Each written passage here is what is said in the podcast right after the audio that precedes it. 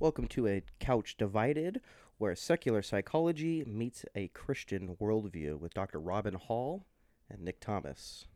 Okay, Nick, sit back and relax. And if you can't, we need to talk about that. Prepare to be couched.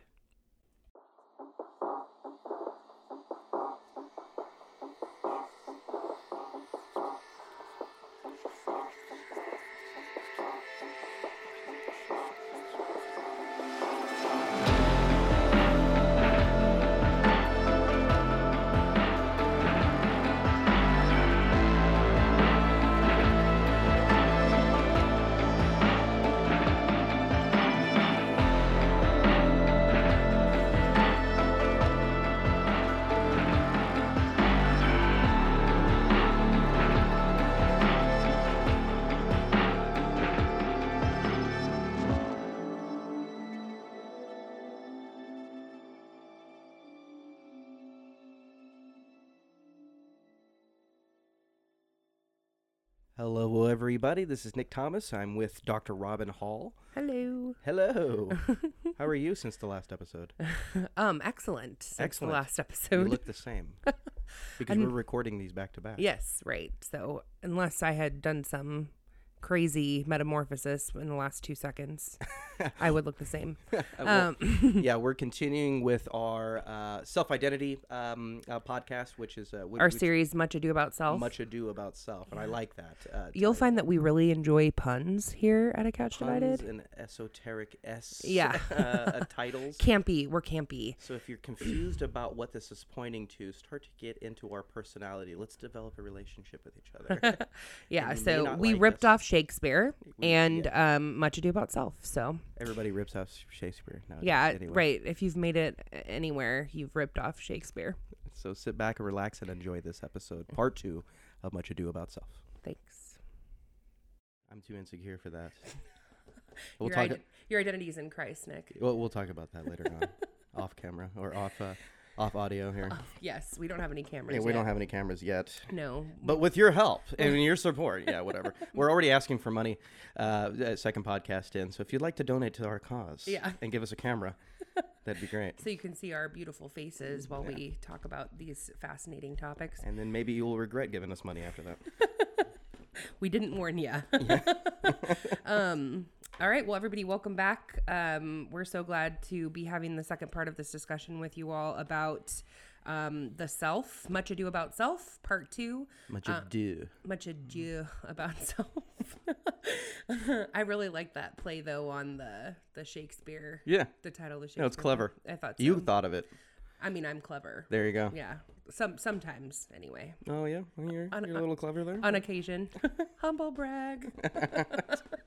um, all right. So yesterday we covered a lot. Um, we talked about um, the current culture's view of self, lots of different concepts that fall within self, and then we talked about the contrast that that has with the biblical view of self. So Today, what we're going to focus on a little bit more is the historical narrative that informed those concepts that we see in modern culture.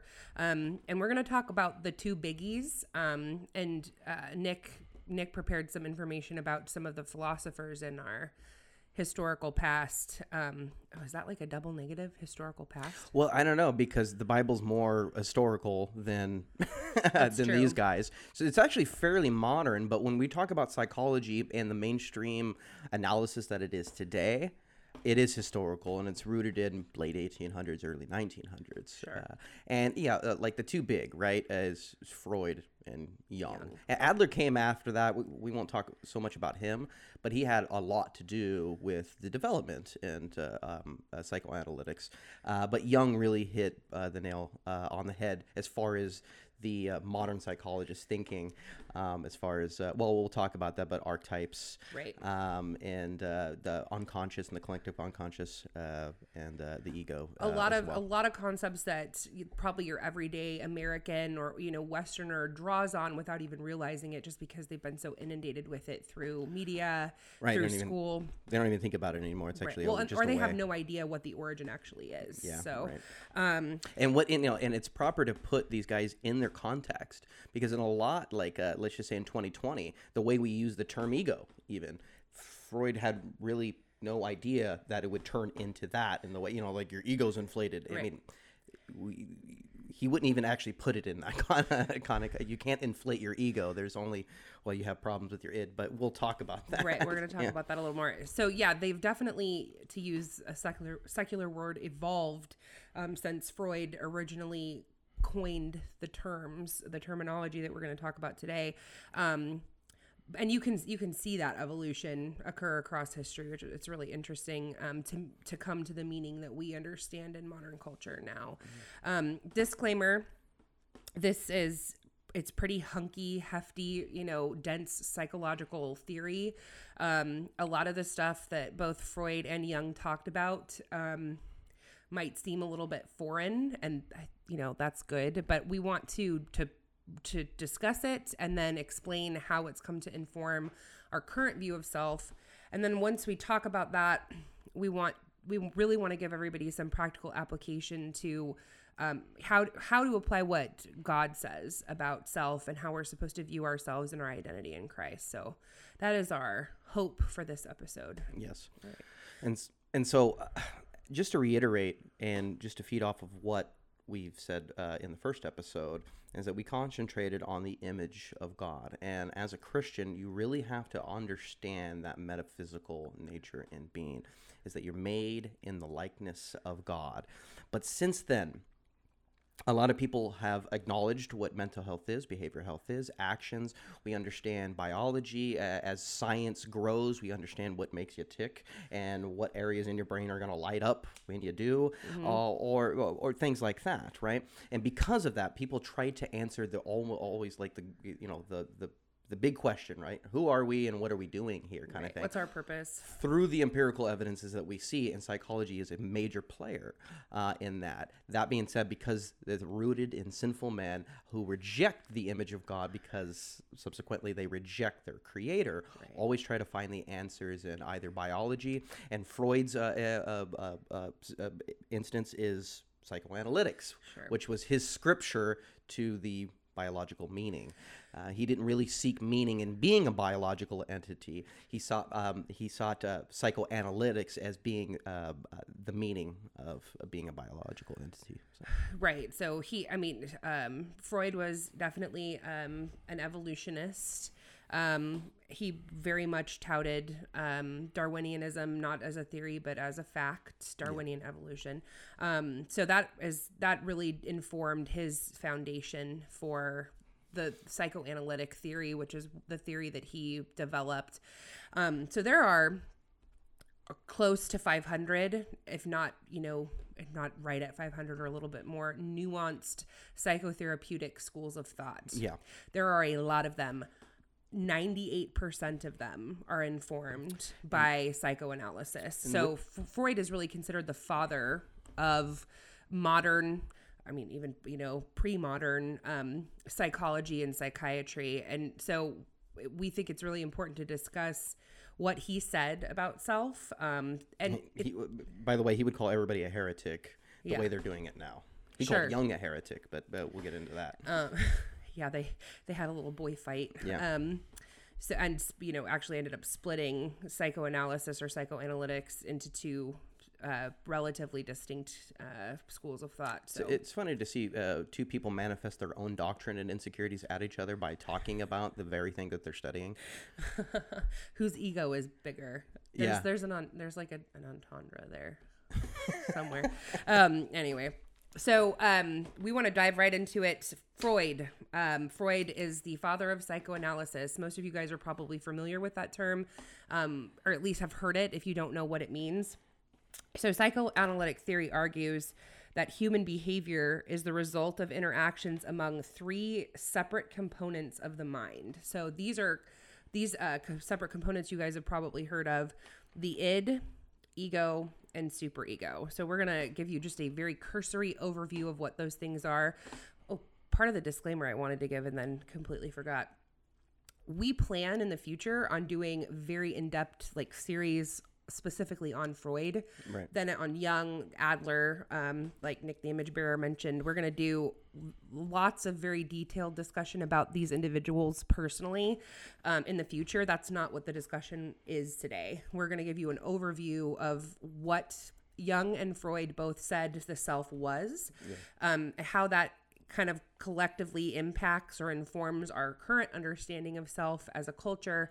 And then we're going to remind you what God says about self and how to to move through that in a practical, you know, application kind of way. So, um all right, so back to id, ego and superego.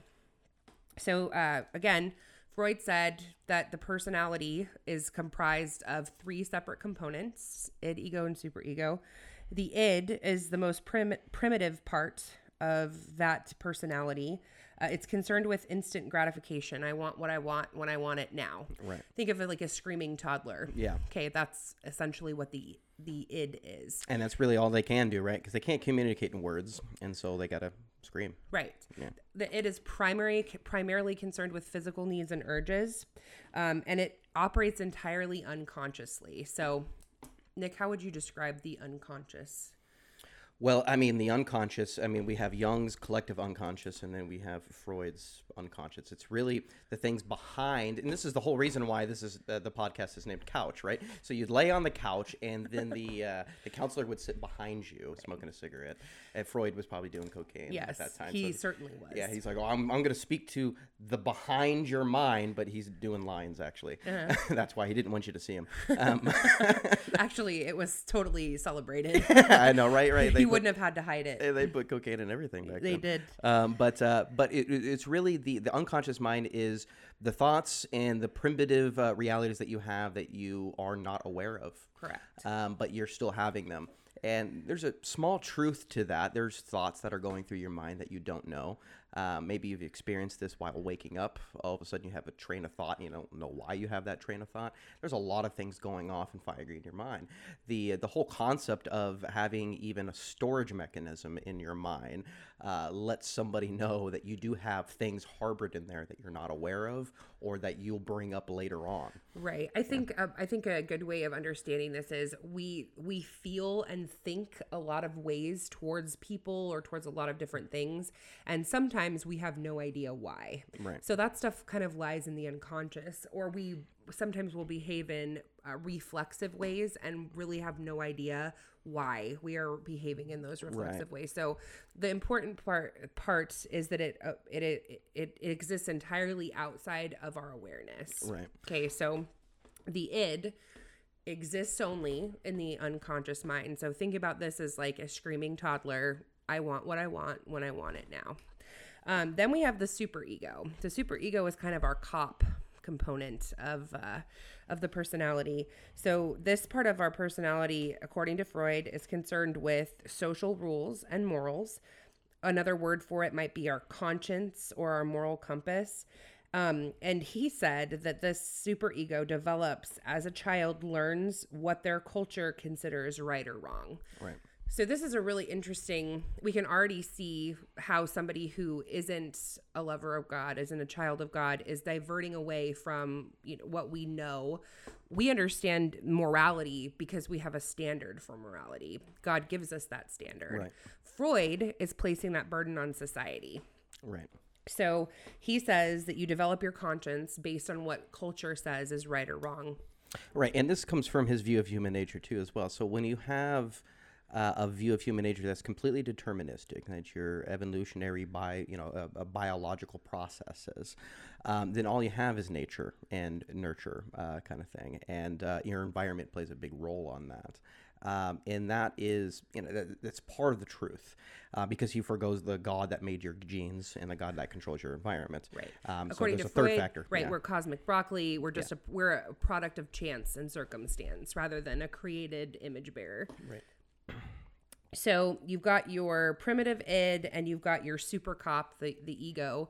So this is the this is the part of the per- personality that acts as a conscience.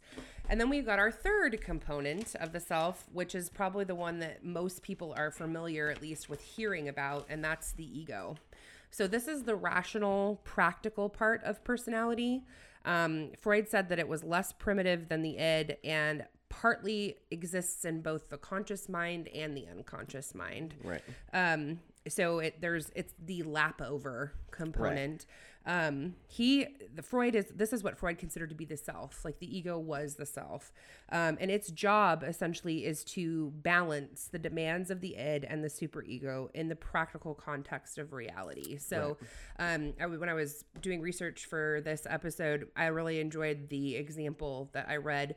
Um, the id is walking down the street and it sees somebody eating an ice cream cone and it wants the ice cream so it just takes the ice cream cone Right. from the individual eating it the super ego walks right on by the guy eating the ice cream cone because it realizes that it's not his and that he would feel guilty or shameful for stealing the ice cream cone the ego walks by decides to go into the ice cream shop and buy his own ice cream okay so um it satisfies those like primitive physical urges of the id and also satisfies the desire of the superego which is to maintain morality and avoid guilt and shame so Right. hopefully that example kind of puts it together um And these all manifest from the id too, as well. So Freud believed that our childhood uh, experiences have great influences in our adult life.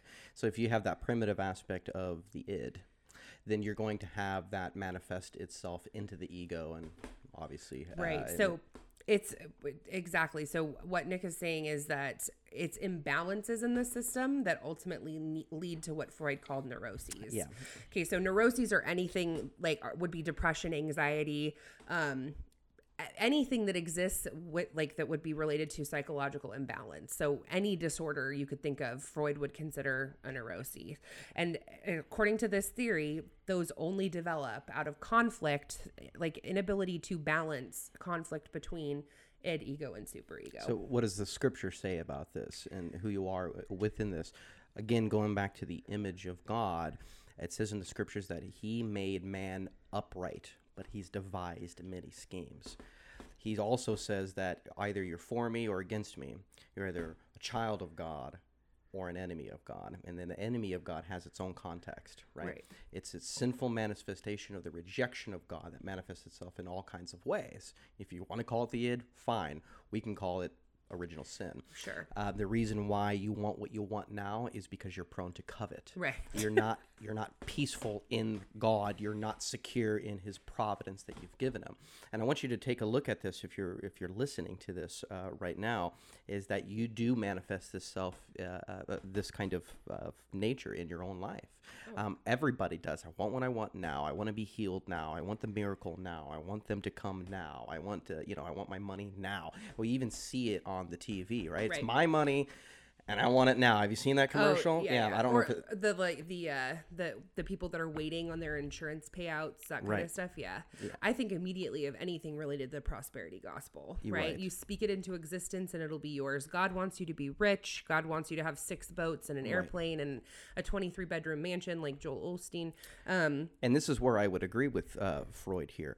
There's a lot of stuff in your childhood that influences your adult life. oh, of course. Um, and uh, this is exactly why God says, walk with your children, by the way, teach them word of God. Have that coming out of your mouth to them all the time because they're going to develop a certain um, logical respect and reverence for God, and that He's going to come in there and supernaturally put a fear uh, of the Lord in them. And it's going to be by way. This is what I call natural regeneration. Is natural regeneration is you grow up in the church loving Jesus Sure. because your parents discipled you properly, um, and uh, that is what God would say about uh, the primitive atmosphere of men manifesting itself into adult.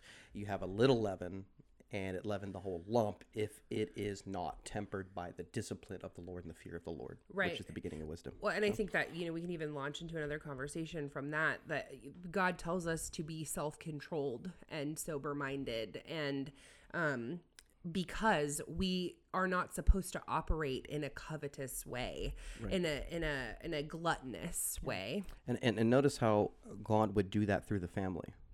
This is why we're supposed to take care of widows and orphans. Right. When one of them is severed, right, because of sin, right? If there was no sin, there would be no orphans and there would be no widows. True. Right. And so we have to take care of what sin, by the righteousness that Christ has given us, um, we have to take care of that. Imagine a child growing up without a father, knowing what we just said now, and knowing how our childhood influences our adult lives without that rearing.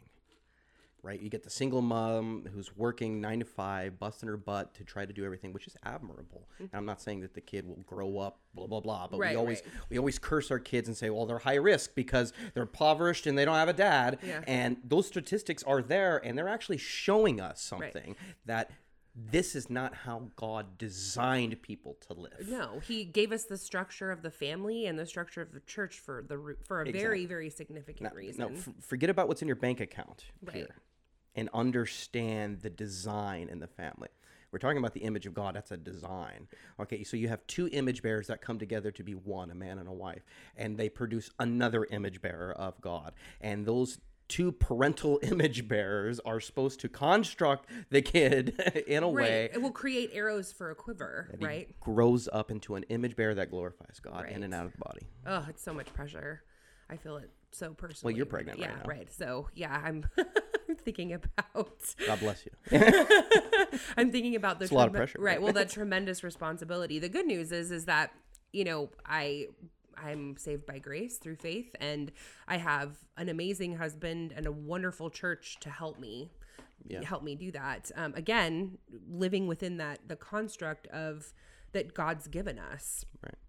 you know this is the the family that you know we're gonna hopefully do tons and tons of of episodes where we talk about the structure of the family and why that's important in the future but you can really see how freud is dancing around these concepts i love looking at it because we you know god is very clear about the fact that no no one whenever anyone that stands before him will not be able to deny that they knew their creator god god's written this truth in us whether we deny it or not and so you can see freud talking around this stuff you can see Jung talk around it We see many great philosophers do that. Aristotle, Socrates, always danced around. They always almost hit it. Right. But because of the primitive nature of s- original sin Right. inside somebody's heart and their pro- uh, proneness to reject the living and true God that they know, per Romans 1, right they always miss fall the short mark. Yeah. right because you just can't you can't hit it without Yeah, christ because the can't. last thing you want to do is admit that you're guilty.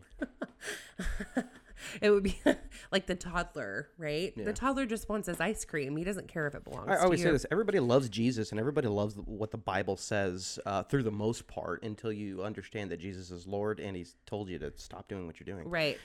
they, they they love the concept of the like Yeah. you you will see that a lot. I mean, I think I love uh, Voddie Baucham's um hippie Jesus, like how he just can't stand this like modern pop culture version of Jesus with the long hair and the sandals. He's like, read Revelation, that's my Jesus. you know, gonna- behold. Yeah. Uh He's gonna break you. yeah and uh and you know we've got a mighty mighty savior we do not have a meek savior we have a mighty savior um it's it's just really fascinating though I, I think everybody on the outside uh, on the outside of christ looking in would i see why they would fall in love with that kind of hippie flower toting jesus Yeah, why not? Feels yeah good. it feels good You get all the dopamine spikes it's you not want. really jesus It's it's tremendous defense mechanism to the, the fact that you have original sin. What would God say about defense mechanisms? And so you're you're in denial Right. about your nature. denial one of the primitive defense mechanisms Yeah. described by freud so I, and that and that was later on when he, he he's talking about disembowelment, right? He, he really didn't talk about disembowelment uh, at first. There was no denying it. You just are who you are, and then it's like, no, I really got to have disembowelment now because if I don't, uh, then I'll never tell somebody that they're actually uh, fooled. Right. and this this is your real self, and and it's the uh, it's the self that I'm telling you about. Nothing that uh, you can uh, uh, conclude on your own. Right, right. Yeah.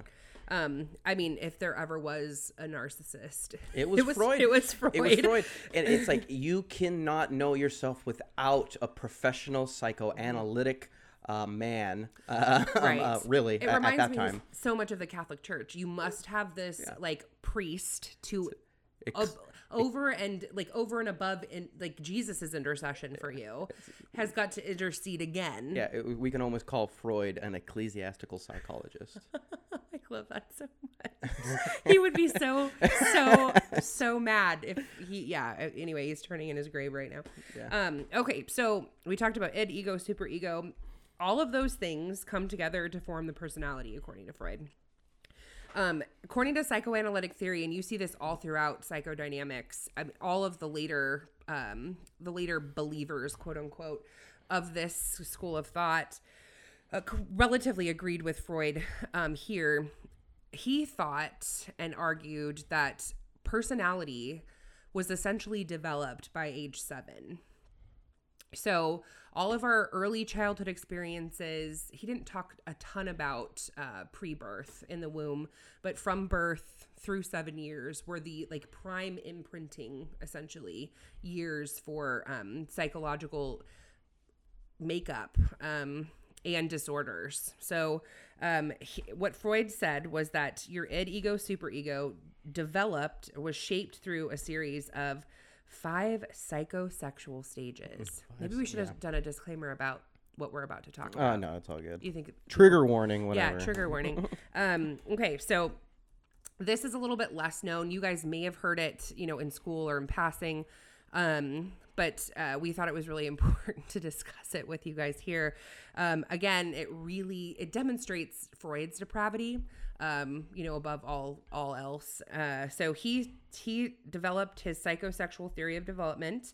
Um, it was five stages. The I'm just going to run through them really quick. I'm not going to talk about what happens in each stage because it's really not I, important. well, you can tell by the word might what Right. what, So what might we've got five stages: oral, anal, phallic, latency, and genital. Um, all sexually uh, defined stages. So uh, a child what he what he said was that a child is presented with a specific conflict between biological drives and social expe- expectations in each stage. So this would be a conflict between the id and the superego that the ego has to work out right? In the anal stage the conflict is this. This is what society says about it. This is what the the ego's job is to come together and balance the two out right. so, this is how the personality develops, according to Freud. So, successful navigation of the conflicts in each stage lead to the mastery and development, uh, the mastery of each developmental stage, and then ultimately it leads to a fully mature personality without neuroses, as long as there's no imbalance between the three component parts of the personality. So, um, according to Freud, sexuality is the main driver of human personality development. Which he subsequently called uh, the psychosexual nature of man. Right. Yeah. Um, and we're, we'll talk a little bit more when we get to Jung about libido. Um, but Freud is who coined that term. I keep wanting to say couch that term. Yeah, and really Freud's concept of the uh, libido. Uh, again, disclaimer here: if you have uh, uh, small children in the room, you might want to uh, either turn this off or get them out of the room. but the libido comes into the uh, anal stage Yeah. of one to three, and it really derives from that person's uh, that one to three year old's pleasure of actually expelling waste from his bottom. Right. Um, and uh, that's why that that's where the libido start. There's a pleasure in there, and that's where it cues him in on um, sexual satisfaction. Right. So sexual sa- satisfaction. Excuse me. Right. So, the, and w- when we get into Jung, we'll talk a little bit more about this. But this is primarily where um, Freud and Jung's views began to split with regard to psychoanalytic theory. Uh, Jung did not agree with uh, Freud's focus on infantile sexuality. Which is why he was called a heretic by Freud. Right. Yeah. I love that he used that term. Well, you know, it just shows you that uh, Freud thought his psychoanalytic uh, doctrine was scripture. was gospel, right? Yeah. He really did. He really, really did. So, um, that's kind of the, in a very, very condensed nutshell, Freud's psychoanalytic theory, his his theory about the development of personality.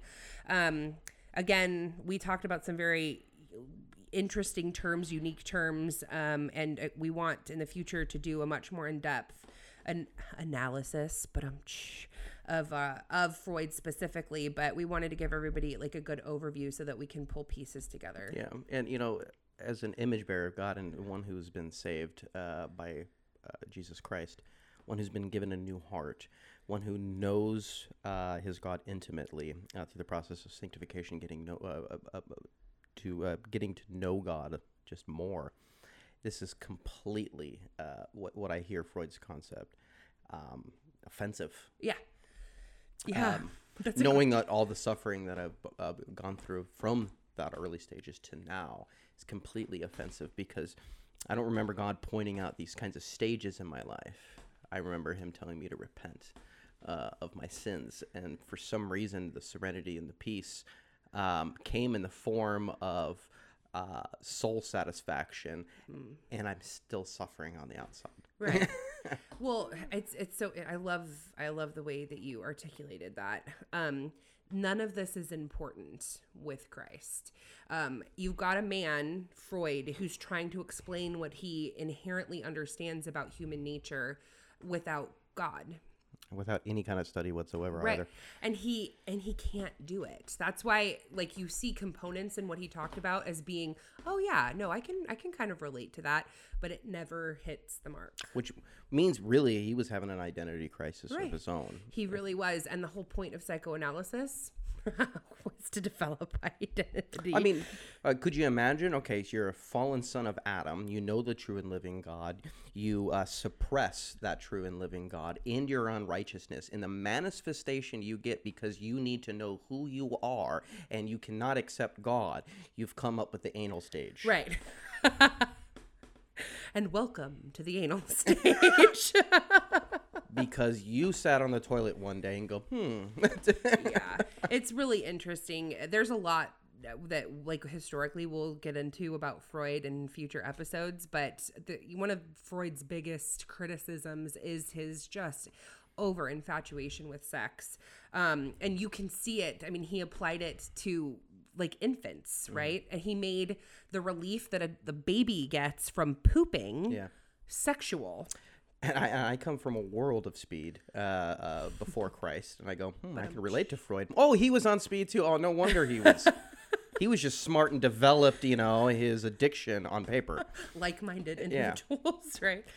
Okay, so uh, we talked about Freud. Let's move into Jung. Do you think Okay. we've hit the Freud points Sure, enough? Okay, so um, Jung, uh, Carl Jung, Jung spelled J U N G. I've had several professors actually, Jung. yeah, Jung pronounced it, you know, correctly.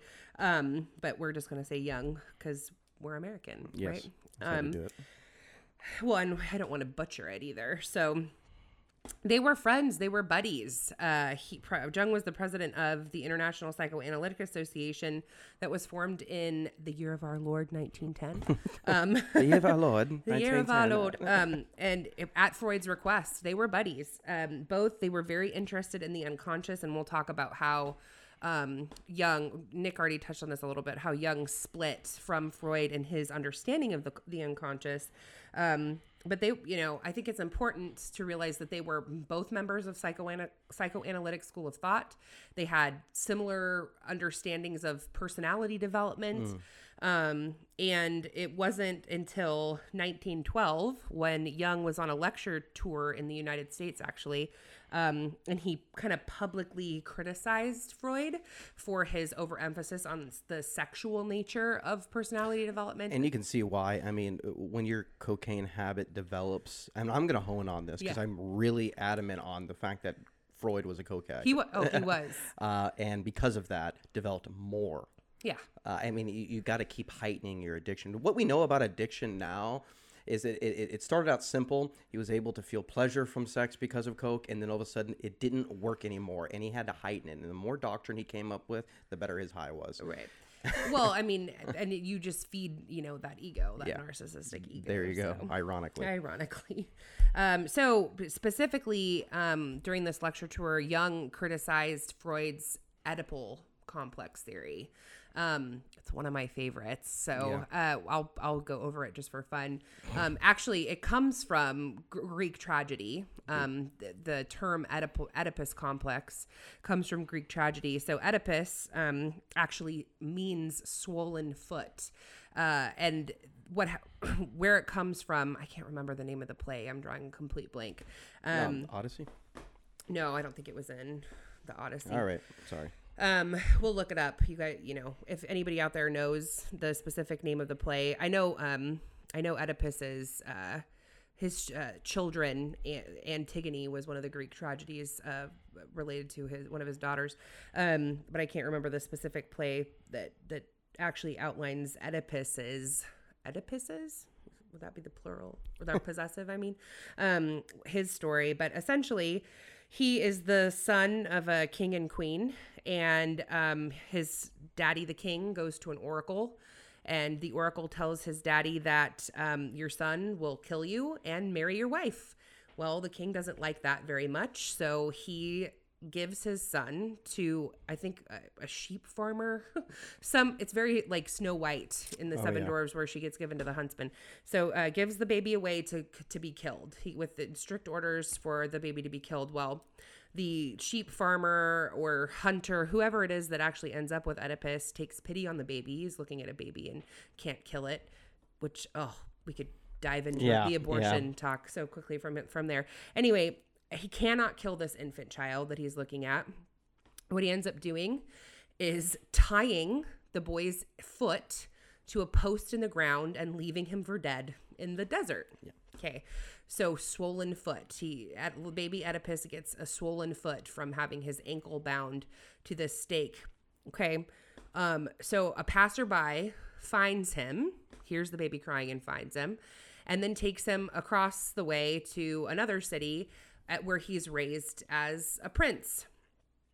Um, gosh, this poor kid, right? He gets Right. dumped by one royal family and picked up by another. Um, so he's raised and he, he, now he's an adult. So many years go by, and he hears that there is a sphinx. I love all this, like this, like juicy uh, mythology. He hears that there's a sphinx attacking the city of his birth, although he doesn't know that it's the city of his birth. So he decides that he is going to return to the city to try and defeat the sphinx. Now, the person that defeats the sphinx, That's in Thebes Thebes. or Thebe, yeah, uh, Yeah. Egypt, yeah. Um, so uh, I'm actually not sure if it's the same Sphinx or not. Um, you guys can completely criticize my telling of the story, but I'm drawing back from my like first semester in undergrad. The Yeah, this is what you first learn. Yeah you're- the details. So he's on his way to the city, and he ends up killing the king of that city by mistake on the road back. I can't remember exactly what happens if it's like a cart accident or egos clashing along the road, but he ends up killing his dad. He doesn't know it's his dad, but he kills him. So our first prophecy from the oracle is now fulfilled. right.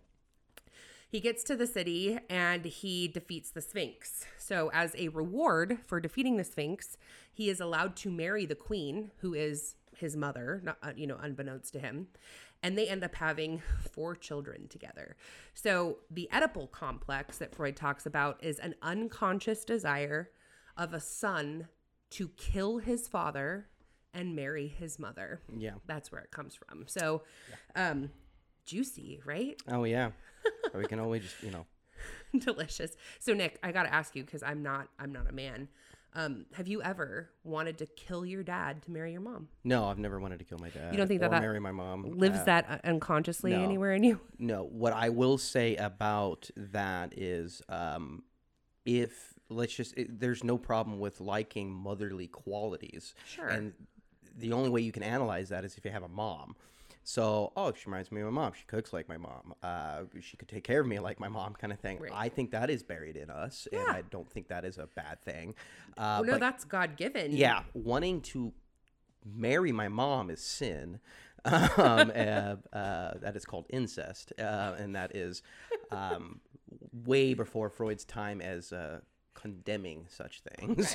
Um, and uh, no, Freud was a sicko. Uh, it reminds me of uh, what, what that movie, Analyze This or Analyze That. Oh, I love those movies. Yeah. Robert De Niro. Oh right, right. Billy Crystal like suggests He's sick. com- He's a sick man. So are you. sick, um, and he is, and he, I took, I couldn't talk to my mom for a week.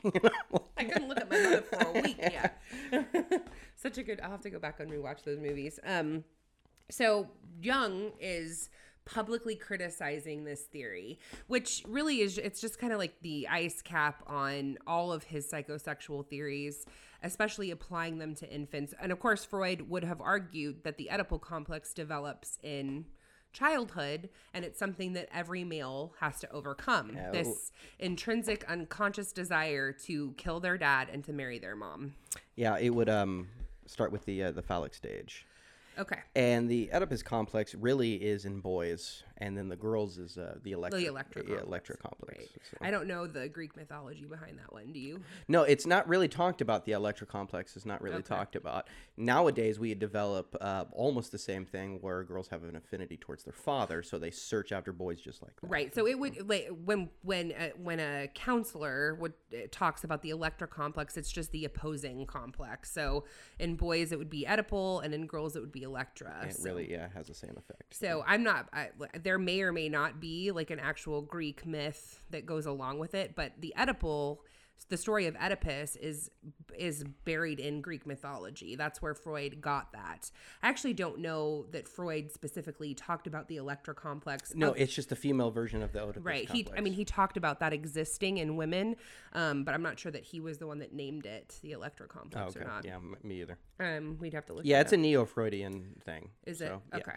Um. So anyway, so again, in women, that would be the unconscious desire to kill their mother and to marry their father. Yeah. So to kind of go off what Nick said, to identify qualities in your parents that you love or you admire, and to look for those qualities in a spouse, I think is totally biblical. Yeah, and that's why parents need to raise their children so they know what to look for. Right. Yeah. Um, now, parents that don't raise their children well still get kids that look for those qualities. Yeah. You ever, you know, mom, why did you bring him home? I don't know. It reminds me of dad. Right. So, uh, and you you kind of hear the colloquialism, "Oh, you married your mother." Yeah, Right. yeah, Um, there's a lot of truth in that, um, and we'll have plenty of episodes where we talk about th- those types of issues and especially how trauma informs those kinds of decisions. Yeah. Uh, but ultimately, at at a baseline, knowing that your mom, if your mom was a wonderful nurturer, if she created a safe home, if she supported, you know, biblically, if she was submissive to her husband when her husband was leading her to Christ, she respected him. If you watched those things happen, as a man, wanting those qualities in a wife is a good thing. Right. Right. It doesn't mean, however, Nick, that you want to kill your dad to marry your mom. No. Would you say that is a, a, a component in your marriage right now? Wanting to kill my Yeah. mom to Yeah. marry my dad. Yeah, whatever. No. Yeah. Never thought about that. No. It's not why you married James. That's not all? why I married James. But James, a lot of the qualities that James has absolutely remind me of my Yeah. dad. Let's talk about that. Uh, he, so my dad is no longer with us, um, but he was ex- very calm, like a very calming president, president's presence. Um, he eased, he always eased my mind. Um, I miss him dearly. Yeah. Uh, he he was extremely funny. I I like to think that I'm funny. I don't know that I am, but I like to think I am. You, James would you've made attest. me laugh. Yes. Good. James would attest to to the fact that I think I'm hilarious. Yeah. Um, my dad had this sarcastic, dry wit that I miss tremendously, and I see that in James a lot. Um, How much is that enhanced knowing that James is an image bearer of God and that God actually providentially brought you two together and you still feel that way in your heart? It's like, oh, I see good qualities like my dad um, in him too as well, which is why I have an affinity and how God actually maneuvered that in your right, life. I get, it gives me goosebumps. Yeah. Yeah, and it's it's a kind of a neat way to commemorate and memorialize my dad Yeah. uh, without totally unconsciously, without having any conscious awareness that that's what's going on. Yeah. I'm taking notes too as well because it's one of the most beautiful things in the world. Yeah. with that without your dad and without God saying, You're going to take care of Robin. She told dad, What was your dad's name? My dad's name is Robert. Robert. Okay, so Robert, I'm going to give you the goal and the responsibility of raising, uh, uh, raising Robin. And because of you, she's going to meet James. Oh, I'm verklempt. You're getting me all verklempt, Nick. yeah. Well, and w- so we're diving into psychology a little bit. Now, this is superficial, but and I can see tears, you know, um, a little bit just behind the uh, Yeah. behind the face. And I want to, I, I- I wanted to pull that out, but I want to wreck you right now. but Later. yes, um, but that is beautiful, and so we have sort of an unconscious uh, thing going on because of God's covenants. Sure. If anything that, that is happening that we don't know, it's because it, in Deuteronomy 29, 29, it says that the secret things belong to him. Right. Stop trying to find that out. You'll wreck yourself and you'll come out with you know stages of psychosexuality instead of trusting in the sovereignty of God. This is what why this is so hilarious to look at and go this is and even Jung knew that, but he just developed his own thing. Right. and- He, I mean, so Jung could look at this and say, "Hey, this is ridiculous," but because he still was an image bearer, completely denying his cre- his creator, he came up with another ridiculous explanation for personality development. So, But I just wanted to hone in on it. And I think that is beautiful. One of the most beautiful things is that we do see um, our parents' traits um, in people that we love, and especially if you're raised uh, within uh, the church and within the sovereignty of God. Uh, the daughter and the son now knows how to look for a godly man, um, and yeah, and they're gonna remind you know you remind me of my dad, um, you know, uh, i- in a different way, in a Right. more healthy way, and, right, and- and not in a sexual way. yeah, not in in a just a gross incestuous way. No. But I'm talking about qualities, and then you have your own attractions and things Right. like that that you've been developed uh, uh, biologically and spiritually from God. You know, Right. He created us to be sexual beings, and the only thing that Freud got right was that. Right. He just applied it really, really young and made it the motivation for behavior development. Which breeds into Jung's um, acknowledgement of archetypes. Right. So, yeah, let's move into that a little bit.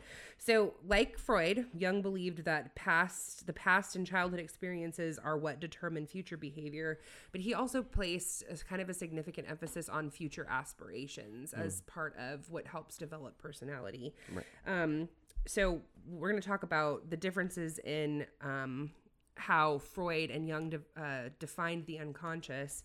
So, Jung would describe the nature of the unconscious as a storehouse of repressed memory. Oh, that's like a hole we could just spiral. Repressed memory. Yeah, and I, specific to the individual and their ancestral past. Okay, so that differs from what Freud would call the nature of, or how he would describe the nature of the unconscious as the storehouse of unacceptable repressed memory, repressed desire specific to that individual. So, Right. um, Jung very much emphasized, and we're going to move into his his definition of the collective unconscious about the the transgenerational, the evolutionary concept that all of your ancestors before you assess- essentially help you inherit mm-hmm. your conscious your conscious understanding of the world and and everything in it as well as yourself. And there's a small representation of truth in there.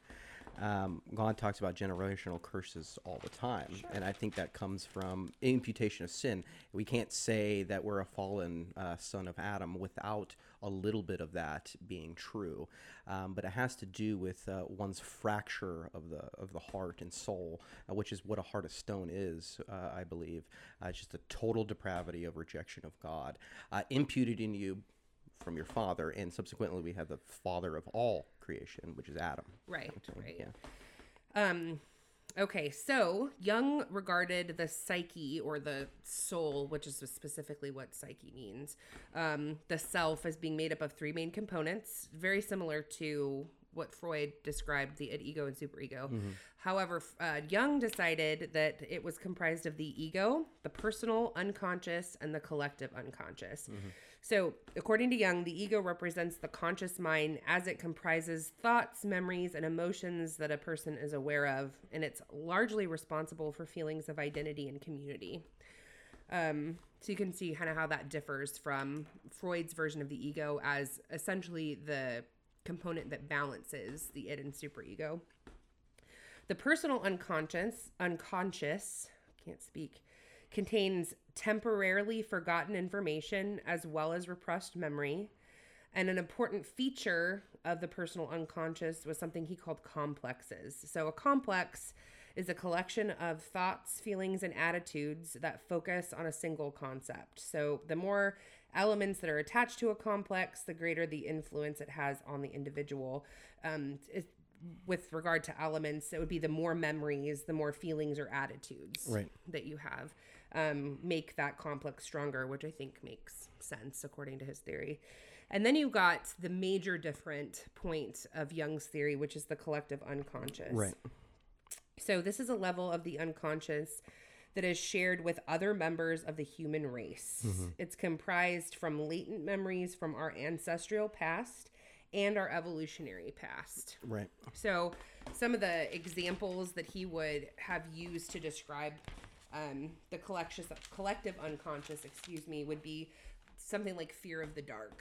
He would say that that developed from our evolutionary past when we were still living outside of shelter essentially and we were at risk from you know being attacked by things in the night And really, I would go. I would boil that down to an unsteady, con- uh, uh, unsteady conscience uh, that we have, um, because of sin um, in our lives. We are prone to fear everything but the Lord, um, and uh, you're going to be prone to think like your parents. You're going to have the same sort of biological entity as them. Uh, you, you- uh, already look like them, and you already have traits like them because you're wired almost like them, even though in your own u- uh, unique way. So, a fear of if your mom had the fear of the dark it's not really you know uh, such a, an abnormal idea that you might have Right. uh, a fear of the dark as well or you turn off the lights and all of a sudden you're running upstairs you know uh, but that comes from a primitive fear that i would root in sin because you fear what a death i think this is a, a death thing Well, uh, I mean, really, Yeah. all fear. We can kind of yeah. back to that. Um, it's very interesting because this contradicts a lot of the more modern theories with regard to phobia development as a learned process. Jung here is arguing that it's a, like a product of evolutionary experiences, right? Mm-hmm. Um, but you, but your behaviorists would argue that if you watch your parents have a fear of the dark, you might develop that fear. Right. Um, or if you were left alone in the dark and there were loud noises that scared you, you then developed, you made an association that it's scary to be in the dark. Um, it's just, well, you know, we'll talk about that later. you know what I'm made me afraid of the dark when i was a kid What? they showed me phantom of the opera when i was in kindergarten and they pulled off that dang mask and i got frightened Oh, Nick, little and Nicky. every phantom was under my bed after that. because I don't remember having a fear of the dark before that. Beware. Of that stupid musical. I and actually, that it's a, musical. it's a lovely musical. Yeah, I love yes, it now. But when operetta. that mask gets pulled off, and I go, I remember being so frightened because of this. I'm so glad that you were able to overcome that fear because Like, it's some of the best music. Ch- Chucky didn't make me afraid of the dark. The Leprechaun didn't make me afraid The of the dark. Phantom did. No thief made me afraid of the dark. The Phantom of the Opera. I mean, he is a sociopath. So if you had made that connection, he murders people. Yeah, yeah. So he wears a mask. He plays a piano. in he the dark, lives in an opera, and he kills people. he's a. I mean, because people make fun of me. right because because of my face. Yeah, Um, like- his identity was not rooted in Christ. Oh yeah, not at all. So one of the big That things. mask was cool though. Yeah, the mask is cool. I would wear the mask. Um, one of the big things that uh, distinguishes uh, Jung's theory from Freud's are is the concept of archetypes. So, just very basically, archetypes types are images and themes which have universal meanings across cultures. Um, so that they they kind of show up in dreams, literature, art, religion. Um, a mother nurturing a child kind of has the same implication across cultures. Um, this is really, I mean, what your environment uh, is bringing into, uh, bringing you into as well. God would point to the uh, the church is that, or, we get exhortations in Scripture saying, "Imitate me as an imitate Christ," or share with your leaders who taught you uh, in faith and learn from them and submit to them, and uh, and so that your archetype is the community of the church, and he would point to that, and you're supposed to expand that into the places that you live. Right, right. Um, so according to Jung, th- these uh, archetypes exi- exist, excuse me, in the collective unconscious. So he had, there were many, many archetypes, but he paid special attention to four. So we're going to go over those really quick. The four that he liked the best, that he favorited, were the persona, the anima animus, which is one, the shadow, and then finally the self. Right. So the persona is the mask that we wear, the outward face that an individual presents to the world. It conceal- conceals our real self, and it is what he would call the conformity archetype. Um, then you've got the anima animus, which is the mirror of our biological sex or the unconscious feminine side in males and the masculine tendencies that exist in women. So for men, it's the anima, and for women, it's the animus. Right. It's almost a reciprocal. You know, It is reciprocal. If masculinity is two fifths, then femininity is five over two. right. Each sex manifests attitudes and behaviors of the other by virtue of centuries of living together. So again, you can see the strong evolutionary component there. Right. You got the shadow, which is the animal side. It's similar to mm. Freud's id, and it's the source of both our creative and destructive energies. Right. So, um, and then ultimately, you've got the self, which provides a sense of unity and experience. And the ultimate aim of every individual is to achieve a state of selfhood. Right. Again, like what we talked about in the first episode, um, selfhood determined by self. Yeah. Right. And, and, and it's so it, it's so dumbfounding how they almost hit on truth in it, but it was, let's expand a little bit on the shadow. Sure. Um, because the shadow is one of the closest things in psychology that you can get to original sin without um, calling it sin. Right. Uh, but he would never tell you to forego your shadow, but just understand your shadow. Right. God says you need to understand your sin and then stop it. Then, then die. to and it. and then die to yourself every Right. day. And this is what causes identity uh, uh, crisis is in us. Is that when when when we start accepting our transgressions against the Lord and do nothing about it, you will have an identity crisis. Absolutely. Because the way you're designed, and we've already talked about that, because the way you're designed is not cohesive with the manifestations of sins in your life. This is why we see all kinds of turmoil and addictions right. which the Lord calls idolatry. Uh, in process addictions, which is process is a anything but a substance abuse addiction, and it's most of the time behavioral. Right. Like if you've seen that show, Strange Addictions, Uh huh. mostly there are process addictions kind Right. of thing. At that is some substance abuse, like inhaling, you know, cans of air and things like that. But Right. like you can call that a substance abuse if you want. Um, but uh, it all comes from that same birth, and the same birth is idolatry. Uh, yielding to another god takes away your identity, Yes. Absolutely. um, and it manifests itself in all It kinds of ways. consumes your identity. Right. consumes your identity. So you don't know yourself because of sin. right. You don't want to know yourself because you don't want to repent of your sin. Uh, and really, overall, it's because of your rejection of God. Right. You You're lose looking yourself. where you're looking for any other explanation because Right. you do not want to give up sin. No. Um, and that's such a great segue right into our you know discussion of practical application. Um, so so what, as our pastor Jeff Durbin would say, so what? What's the so what of it? Um, what does Christ? What does God say about self? He says you die to self. Yeah. Right. So we live in a culture that exploits self, that overemphasizes the importance of self. Um, know who you are, uh, be unique, be wonderful. Um, f- you know, you do you. I don't remember where that came from. I don't know, but I see the "You Do You," uh, the uh, local commercials for a casino nowadays, which Oh, is really cohesive with gambling. You do you. That's the last thing you want to do. I'm not condemning gambling. You want to go play the slots, play the slots, but don't do you when you do it Yeah, because you're going to play that slots a lot. you really will. Um, You the- idolatrous little person, you. Right. This well, this whole this whole idea like follow your heart, right, Nick? The the heart is deceitful above all things. you. You Yeah. do you.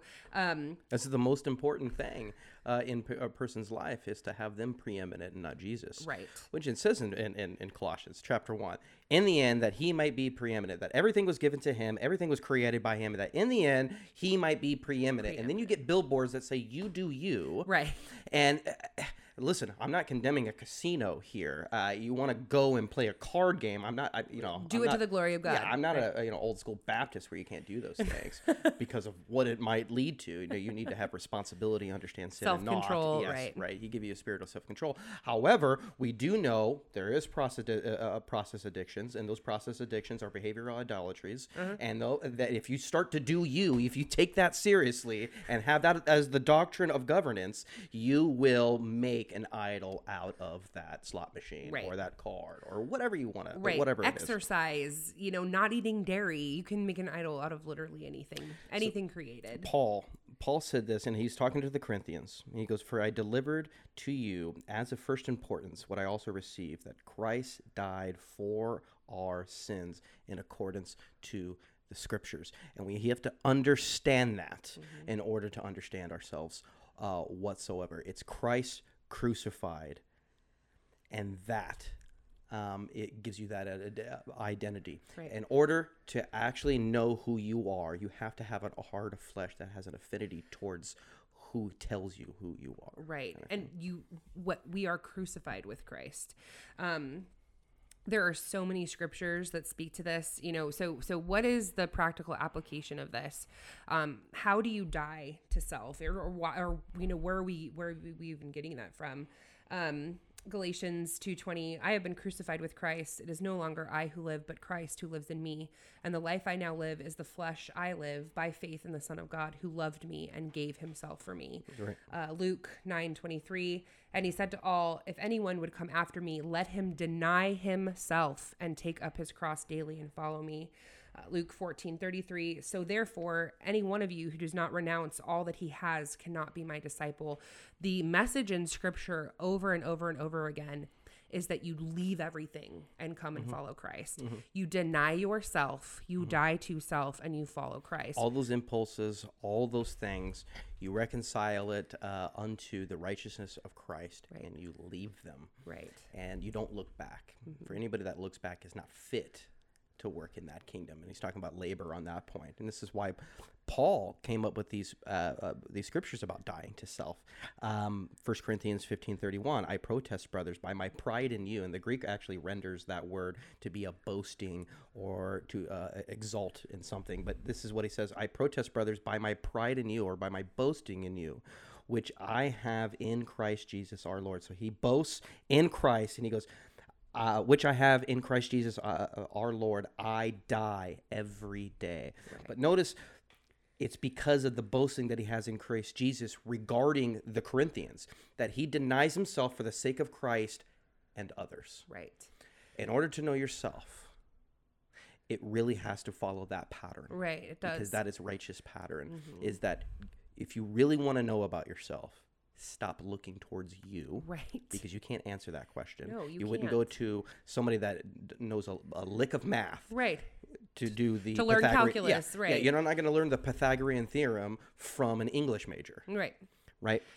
But what you would do is you can learn you by following the one who created you, and he says to love him and to love your neighbor. Right. Uh, to do that. Now, what's that to say if you actually are depressed or hate yourself? Right. And that's a concentration more on self than it is others. You gotta But- well, and more than it is on Christ.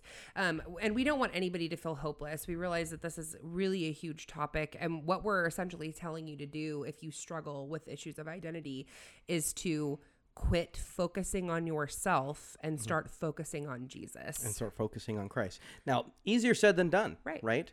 A lot of people struggle with this. Sure. Right. Uh, let's say uh, you know you get a baby Christian, and I'm speaking nouthetically here, Yeah. because if you're outside of Christ, repent of your sins and follow Him. I promise you, He will change you, and He will give you the peace that you're looking for as far as your soul. well, and the power to change that we're talking about, to affect the change that we're talking about. But you're with Christ, and you're experiencing mads amount of depression, which Mm-hmm. can happen. If you look at the uh, you know. Uh, fathers of the reformation Sure. they struggled with a lot spurgeon struggled with a lot Baynard, uh, uh, uh, Brainerd uh, struggled with a lot his diary is full of uh, of things uh, uh, regarding depression and his only delight was jesus that he didn't even take in the environment around him right. to be uh, something to rejoice in because he just had nothing His only joy was found in Christ. it was only joy was found in Christ, and that's what kept him going. Was the fear of the Lord that keeps you upright. So how do you love your neighbor if you can't really delight in what God has given you uh, in your environment and yourself, kind of thing like that? And what do you do? And this is what I love Martyn Lloyd-Jones. Martyn Lloyd uh, Jones is uh, he's got a book called Spiritual Depression. There's a lot of chapters in this book, but the main component to every single person that he dealt with struggling with depression, um, and he called it spiritual depression, was their lack of understanding of justification by faith. Is that you f- have failed, or you failed to bring in the concept of salvation and what he actually saved you from right. and it's you he saved you from. It's he saved you from you, From yourself. yeah, and right? from the wrath of God, Yeah. for himself. So he saved you from yourself which is what incited the wrath of God. Depression testifies to the fact that our own heart condemns us. Right. and uh, and uh, and so when you are depressed, and I'm not saying that uh, this is a bad thing. You're depressed, you must be sinning. Though I'm going to ask you that because a lot of our sin will cause depression. Absolutely. It will. But it's a failure to obtain the peace in Christ and uh, the um, um, complacency that we should have in that, and we should have a holy discontentment in that. But we need to be complacent as far as our justification, Right. which is why in Second Peter, when you see in Second Peter one, he actually says to strive to confirm your election by applying particular attributes to you. And so this is not going to happen overnight. No. You know, a godly sorrow leads to repentance, and a mortification uh, of sin leads to a sanctific- uh, sanctifying aspect to be conformed to the image of Christ. And even if you're depressed, there is a joy available. Right. Right. And so that's what we want to obtain. That joy available is to know that you are justified. Right. And though you know don't feel worthy, realize that you're not. Right. And that it's okay if you're not Yeah. because he is and he loves you. so we, we, we you know we can talk about all sorts of amazing wonderful things here god's promises to us the truth that's revealed to us in scripture but i think down very foundationally if you are struggling with issues of identity quit focusing on yourself and start focusing on jesus Yeah. go talk to your pastors. If you've got friends in the church that you can trust, get into accountability with them and discuss what's going on. It's very difficult mm-hmm. to stay in your sin when you expose what's going on. And be ready to disregard yourself in Yeah. the conversation.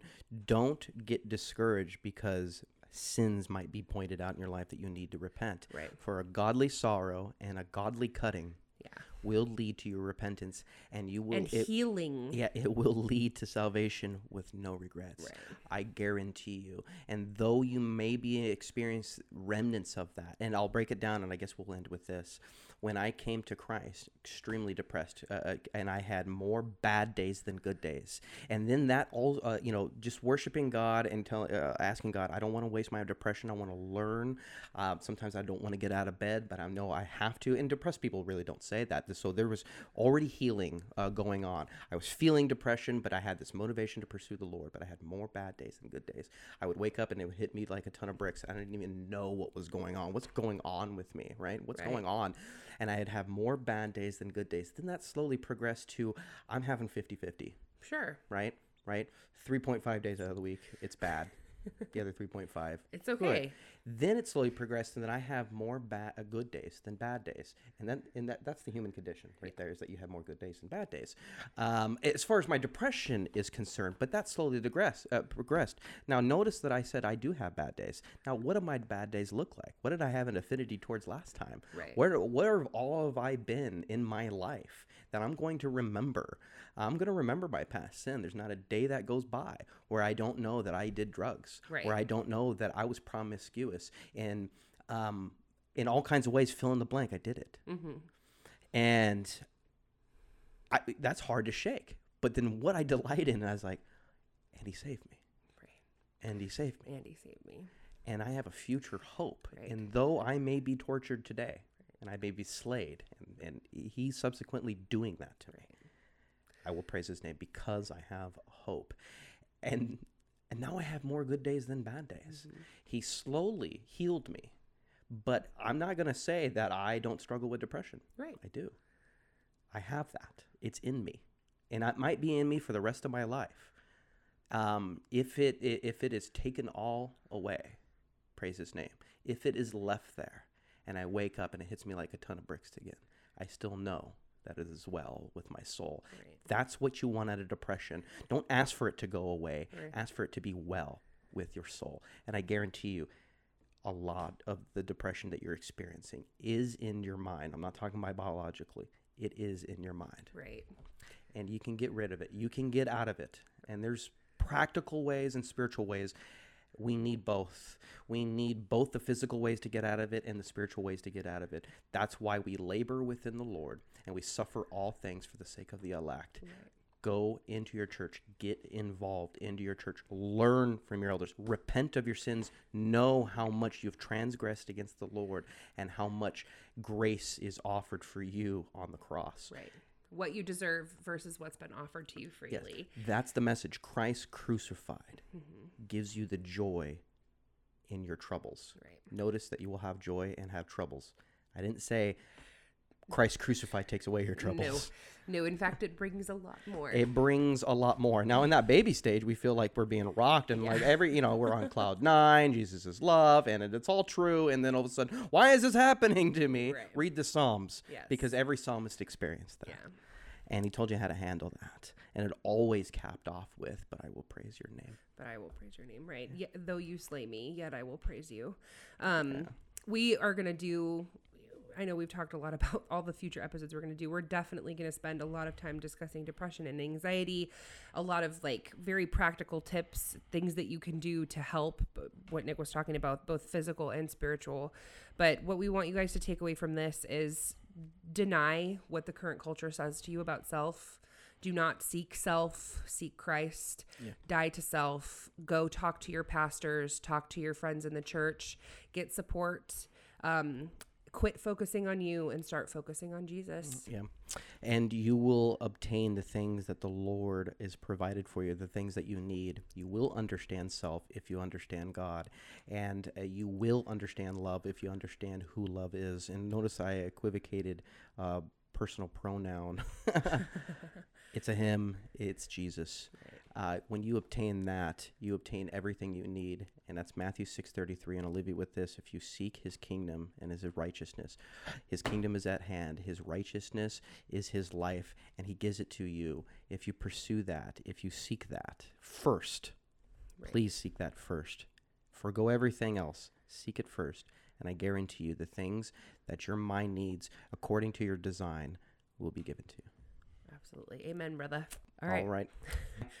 Thanks for joining us, and uh, we'll see you next time um, on our next episode of Couched. Bye bye.